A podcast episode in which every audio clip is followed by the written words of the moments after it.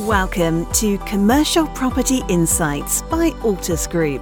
In this episode, Robert Hayton, UK President of Altus Group, discusses the key themes of the Altus Group Annual Business Rates Review 2021.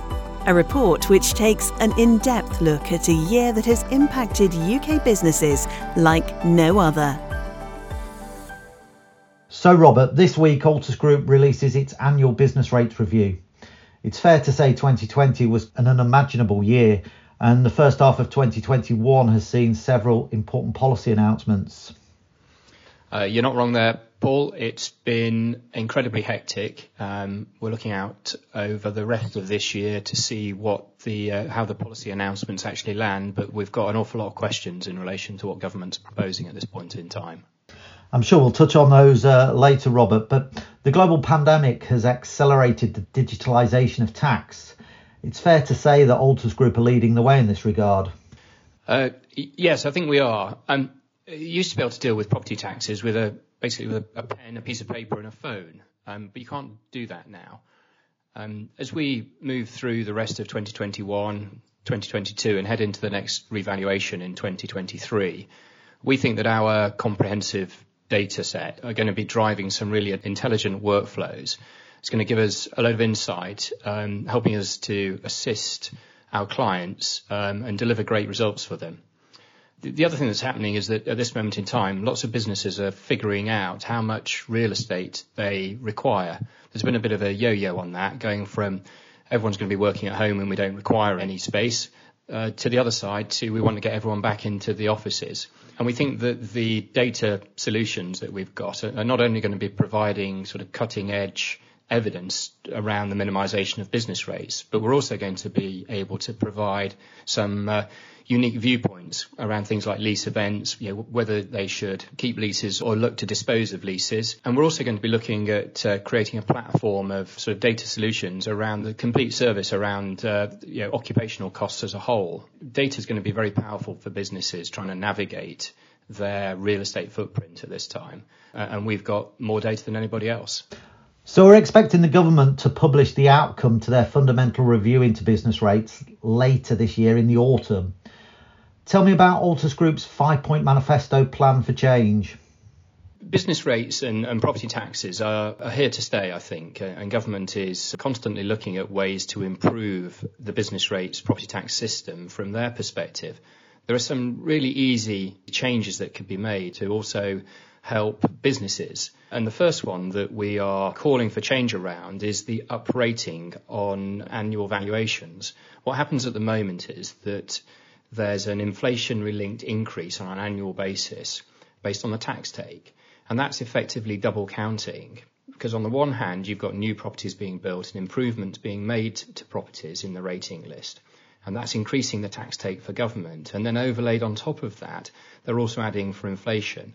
It's really damaging. And what's going to happen eventually is that if something isn't done about this, we'll end up with a situation where the tax take is over 100% of the rent that's being paid on the properties, and that's simply not sustainable. It was wrong to have it in the first place, and it's wrong to continue with it in the system at the moment, and it's really important that it gets removed. The second thing we're asking for is that the current system of phasing in reductions in rateable value in terms of the way that they affect a ratepayer's liability is removed is so-called downwards transitional phasing.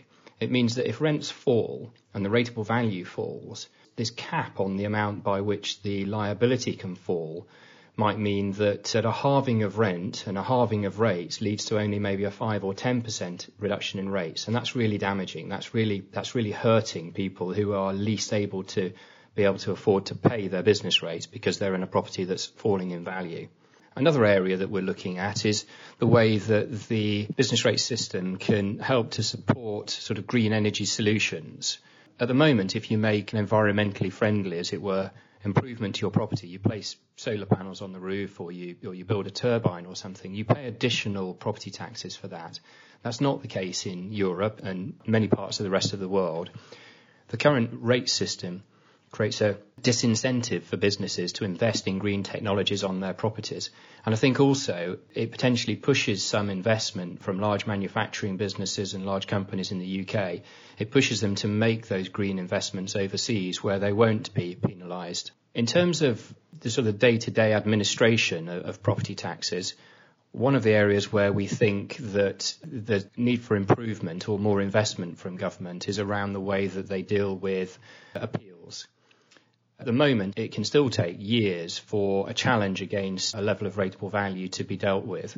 There's an 18 month statutory time frame on challenges within which the authorities need to decide whether or not the challenge put to them is well founded or not. And after 18 months, they can decide it isn't. We'd like that time frame to be reduced significantly. We don't see any reason why it can't be possible for challenges to be considered and decided upon within six months so that where assessments are too high, the ratepayers that are suffering from those excessive assessments will feel the benefit of the reduction that they're owed in a reasonable period of time. And the final and fifth part of our five-point manifesto relates to empty rates. Empty rates is essentially a tax on failure, if I can put it like that.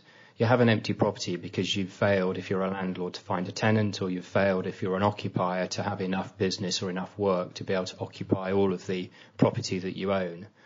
The current system allows for short periods of emptiness where you don't pay any business rates.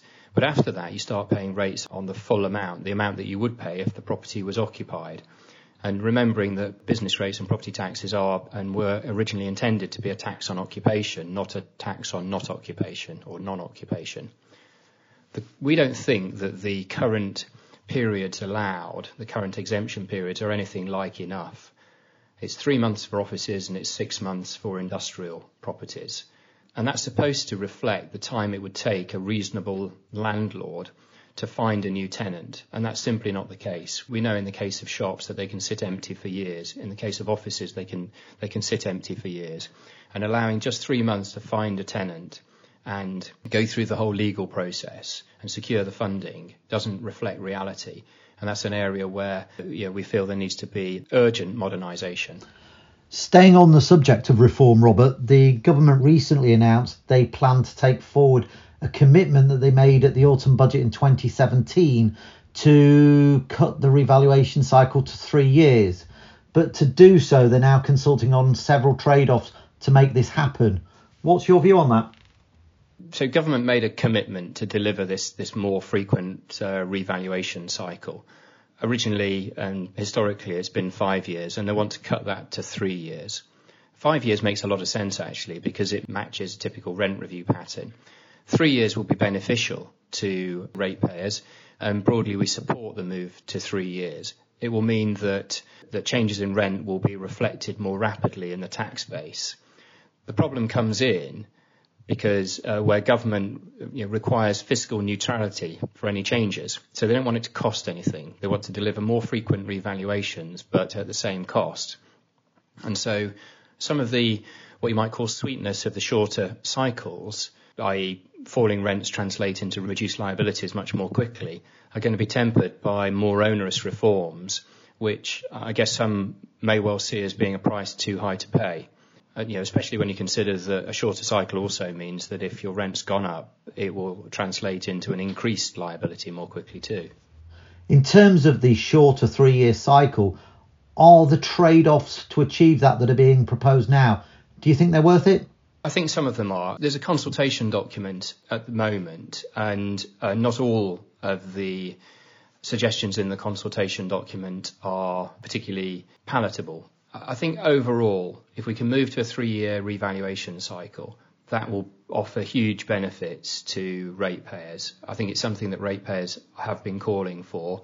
And as an organisation representing ratepayers, we have a duty to support what our clients want. If you read what's out in the public domain from other commentators, there's a great deal of suspicion and I would say fear about the other proposals, the other change proposals that have been put forward. But really what you see in there are administrative burdens placed on businesses like Altus Group and like and others, which I think we can navigate through to the benefit of our clients. For example, there's a proposal that all appeals would need to be made within three months of the start of a rating list. Altus Group's able to meet that deadline, provided our clients can provide us with the data that we need, their rental information, etc. Administratively, we would be able to make all of our appeals within that three-month window. And I think the benefits that would come from that in terms of a more sensible sequencing of discussions with the valuation office over revised valuations and the promise that settlements would be reached more quickly. I think that administrative burden placed on us is, you know, is worth us suffering for the advantages our clients would get as a consequence of it. It must have been disappointing, Robert, to see the government legislate against material change in circumstances appeals resultant from the pandemic, especially for the office occupiers who were under a work from home instruction for the best part of 16 months. We certainly didn't see the legislation coming. One of the reasons being that this legislation is in effect retrospective, which is uh, something of a no-no when it comes to tax legislation. Government was confronted with the prospect that they were going to have to refund billions of pounds to businesses under these material change in circumstances rules that sit within the rating appeal process. I think personally, I think it's despicable what they've done here. They've introduced sledgehammer legislation to save money, and they're punishing businesses who, as you say, were under work from home instructions and unable to enjoy their properties beneficially for a significant period of time. A lot of these businesses have then paid fees to advisors in order to pursue their lawful right to have their rateable value reduced under these rules only then for government to uh, pull the rug from under them. Do you think this spells the end of all MCC appeals in the longer term? The government certainly seem to be alluding to that. Well, I hope not. The MCC appeal right is a fundamental part of what makes the business rate system fair. Unless you're going to move to very much more frequent revaluations. And I don't, and I simply don't see how that could be made to be with a rule of fiscal neutrality. I don't see how that could possibly come to pass. What you're going to have over a five year or four year or three year cycle is you're going to have changes that are affecting, fundamentally affecting the value of the property that's being taxed. And what this material change in circumstances rule allows is for that impact to be reflected in the tax that you pay. So if they remove that right, then we're going to have a great number of property occupiers who are paying for taxes based on the property that existed at a previous time but that doesn't exist now. And a kind of sledgehammer example would be where an owner knocks half of their property down. That's a material change in circumstances where you would want the value to be reduced. And if that appeal right is removed, you'd be paying based on the property that existed on the start of the list, not the one that existed on the day you pay the tax. With lockdowns and non essential shops mandated to close for large amounts of time, I suppose it comes as no surprise to you that, that the review shows that nearly 1.4 million square metres of new big vast distribution warehouse sheds came onto the rating list last year. That's 50 big, big sheds. Is this where the investment's at, and what is the likely impact on values ahead of the 2023 revaluation? We've seen distribution space becoming much more of an investable asset class over the last five and ten years' time. And what the work from home, the shutdown of shops, the rise in online retail has done is it's caused a, a spike in demand for that kind of space. And these buildings are getting bigger. What we've got at the moment is we've got a bit of a shortage. So we've got plenty of land and we've got plenty of people seeking planning permission. We've got plenty of buildings being built, but we've got far more businesses seeking that space than there is space available at this moment in time. What that's doing is that's driving rents up. So you know, new buildings are coming onto the list, but there's still pent up demand. Rents are going up, and inevitably the consequence of that is that rateable values will go up in, in that asset class. And quite rightly so too, of course. As rents fall on the high street, and rateable values fall on the high street, the business rate system tracks that, or at least it should track that in, a reasonably tight manner. And so where rents are going up, tax liabilities will go up. Where rents are going down, tax liabilities will go down, provided government does something with this terrible downwards transitional phasing that I mentioned a moment ago. The modernisation of empty rates is something I know you have pressed for for a long, long time. Um, and earlier this year, we saw the Supreme Court rule on an avoidance scheme using special purpose vehicles. Presumably, the both are interlinked to some degree, and these long running battles will continue. What is the actual solution, Robert? The reason that businesses with empty property pursue avoidance schemes is because they can't afford the tax or they find or they feel that the tax is unfair or penal. And I think empty rates is. The more heavily you tax businesses and, uh, and the more pressure they come under. Remember, these are empty buildings, so these are buildings which aren't delivering a return. There's no rent coming in. There's no profit being made on the things that, are, that would otherwise be being stored in these buildings. So there's no income from which to pay the tax. The more penal you make the tax, the more businesses will seek to find ways to, to mitigate that liability.